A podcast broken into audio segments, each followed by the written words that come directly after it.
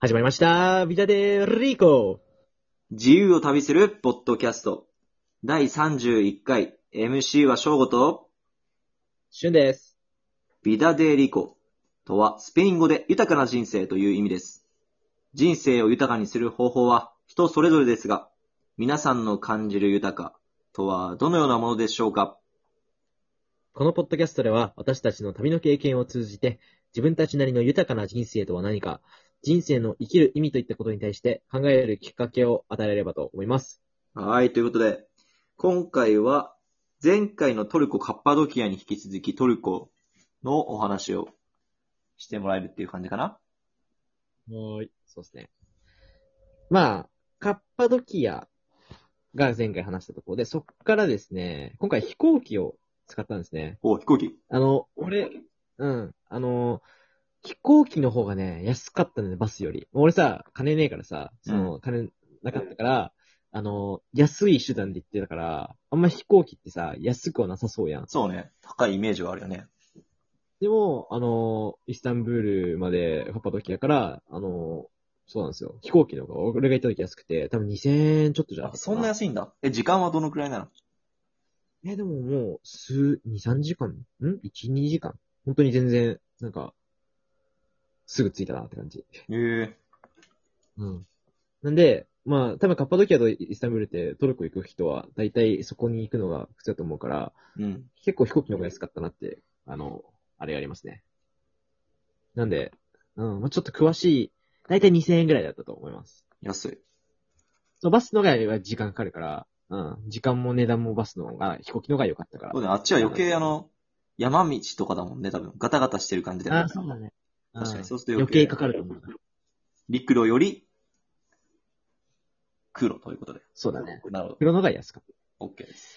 で、まあ、イスタンブールってね、あの、まあ、もう皆さんご存知かもしれないですけど、本当にね、あヨーロッパとアジアのこう、交差点なわけですよ。交差点というか、あの、うん本当に、そこが分かれるみたいな。そう。だから、イスタンブールって、アジアサイドとヨーロッパサイドっていうのがあって、うわ、こうボスフォララス海峡、分かれて分かれてる。結構興奮するね、それは。あの、ボスフォラス海峡っていうのが多分分かれ目なんだけど、ボスフォラス海峡を隔てて、あの、アジアサイドと、えー、ヨーロッパサイドで分かれてるって感じ。もう全くで雰囲気が変わるの。そうすると。まあ、言うて、すごい変わるってわけじゃない。 普通に生活してると一緒やけど、うんまあえ一応なんか、すごい雰囲気変わるってわけではないけど、一応そこで分かれてるっていう。え面白いね。あそこは、あのーなんか船みたいな、ボート、ボートっていうか船で渡って、あ、アジアサイドからヨーロッパサイドに行くっていうことができるって感じ。ほう。これは結構ね、なんか感、なんか感動するね。なんかほんと、クロスロードっていうかさ。えあー、それはイスタンブールの中にあるのイスタンブール、うん、そう、市、市の中にある。ほう、面白い。でイスタンブールがアジアサイドとヨーロッパサイドに分かれてて、船で来られますよって。別に自由に、なんなんもあの、検問とかもちろんないけど、そう。え、最初はどっちサイドだったてのかあ、アジアサイドか。えっとね入ったの。アジアサイドにつ、ついて、飛行、空港もついて、で、宿が、今回、あの、僕、今回、トルコはね、あの、カウチサーフィン、あすごい、いや、前、嫌な思い出があったけどね。は今回めっちゃ良かった。あの、今回のイスタンブールはね、カウチサーフィンを使いまくった。あ、そうなんだ。あの、泊まるところも、もうカウチサーフィンで探して、で、この前、イランかなんかでいたと思うんだけど、カウチサーフィンってこう、泊まるだけじゃなくて、ハンガウト、うん遊ぶってだけもできて、交流があるっていうのね、ちゃんと。そうそうそう。付き合そうれは、二人女の子をちょっと捕まえて、うんあの、あの言い方。二人の違う女の子にイスタンブールをちょあの案内してもらって、ガイドしてもらう。ガイドしてもらいましたね。そあう。れで、、カウチサーフィンっうん。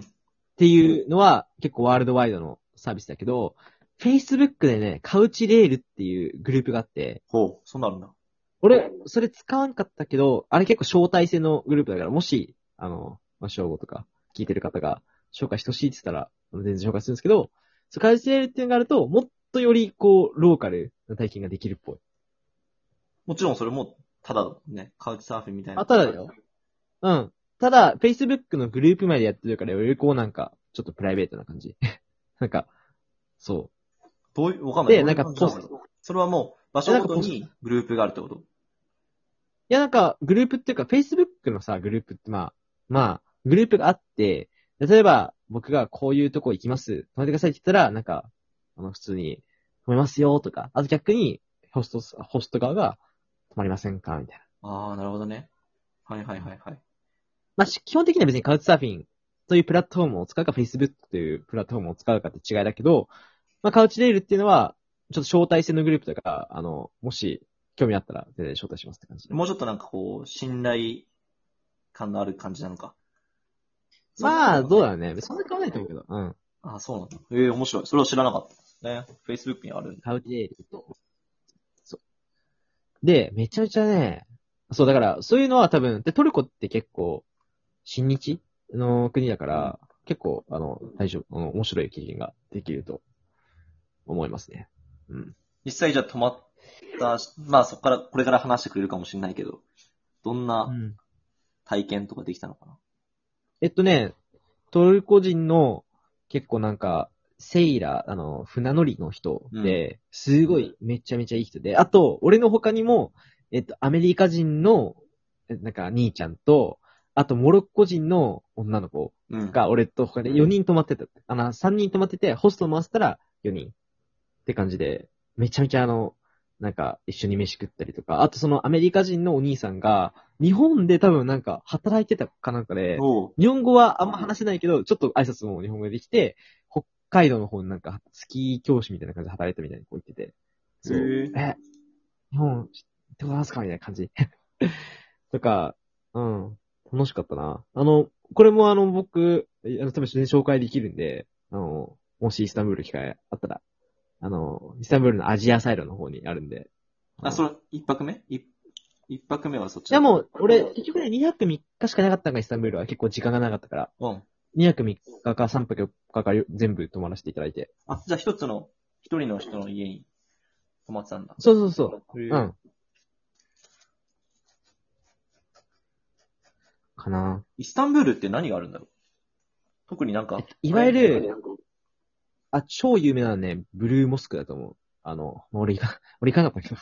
行かなかったんだ。ブルーモスクって、うん、なんか俺もう全部任しちゃったからさ、あの、その、カイツサーフィン案内してくれた、あの、女の子に。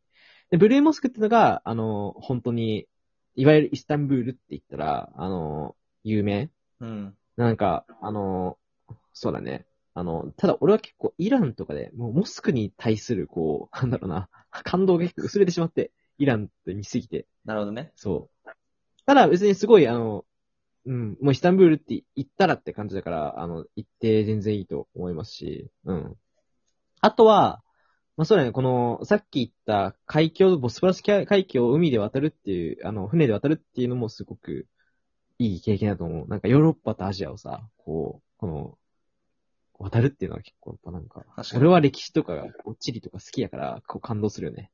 へえそこもじゃあその、何川うん。もう結構何有名っちゃ有名なのか。俺はあんまりわかんなかっあ、ボスポラス海峡っていう。まあ聞いたことあるうんあのた。、確かに。うん。せ世界史とかやってたと思う、聞い確かに。聞いたことあるで。本当にさ、ここ世界史的にもさ、大事なんよ、イスタンブール。それこそ本当、キリスト教とイスラム教のさ、こう交わるとこだから、はいはいはいっい。ぱい戦争とかもあったし、まあ、ビザンツ帝国とかね。まあ、しょそういう、あの、本当に、うん。大事なところなんですよ、イスタンブーいル。や、そのいさや、結構川はさ、うん何分ぐらいで渡りきれる多分10分ぐらいじゃない ?10 分15分。で、さーっと。それも何で結構、あ、そう、海が、いや、でもそんな、全然、数百円じゃないあ あの、別に、高い、全然思わない。うん。やけん、そうだから、あの、あと、やっぱ海があるから、あの、魚が美味しい。あああ、いいの、ね。わゆる、こう、サバサンド。サバサンド美味しかったよ、普通に。サバ、あ、そっか、あっちといえばサバサンドとか。あると、あの、ケバブとサバサンドを、あの、もうひたすら食ったら安いから。安いんだ。結構どこでも売ってうるん安いもう屋台がバーあるあと、これも、道でも、なんかレストランとかみたいなとこでも売ってるから、俺めっちゃ好きやからさ、あの、ケバブとか。もう、めちゃめちゃ食ってね。 それ、食では、あと、しあのビールとかもすんイスラム教の国だけど飲めるから、あの、うん。イスラム教の国だけどめちゃめちゃ寛容だから、全然ビールとか誰でも飲めるし。うんその何宿の人とかも飲んでるタイプだった全然。あ、全然飲ん一緒に飲んだよ。うん。道でも全然飲めるし。あ、いいんだ、うんうちでも。うん。うん。 FES っていうビールがね、美味しかった気がするな。うん飲んでください FES。うん。っていうビールだった気がする。 FES? フェスフェスみたいな。 そうだね。あ調べやすいよ。うんあとじゃなく特にだからスタンドとか。あ一個ね、気をつけた方がいいのが、うん。前のジョージアのエピソードで、あの、詐欺の、ぼったくりの話をしたと思うんだけど、はいはいはい、あったね。あれ、はいはい後々調べたら、トルコのイスタンブールでめちゃめちゃ、あの、典型的な詐欺らしいから、うん。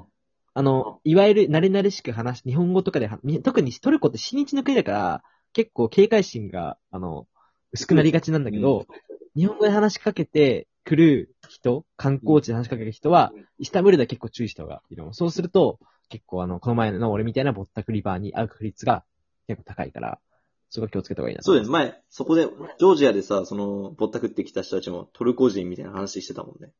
そうね、トルコ人いたね。そう、あの人たちは日本語は話さなかったからあ、、そうかそうかあそうの、か。日本人に対する詐欺じゃないと思うけど、トルコはそれが日本語で話しかける人結構高いらしいんで、気をつけた方がいいですね。って感じかな。じゃあ、イスタンブールだからは特になんか、うん。まあ、ローカルぜひあは、の結構ローカルを楽しめたんだ、じゃあ。イスタンブールはね。トルコが楽しめたからいい、ね。もし、そう、俺のカウチサーフィン紹介してほしいって言ってたら、あの、全然紹介するんで、インスタグラムあにの紹。介します。はい。って感じかな。じゃあ次こっから、イスタンブールから次はどこに行いったやのね、あの、ヨルダンっていう。ヨルダンに飛行機で行く。うん。いいっすね。飛そ行の機話をしたいと思います。飛行機ですね。オッケー。じゃあ、次回、32回はね、ヨルダンの方に、まあ、話と、話ということで、よろしくお願いします。お願いします。ハッサルウェゴさあ、ルイゴ。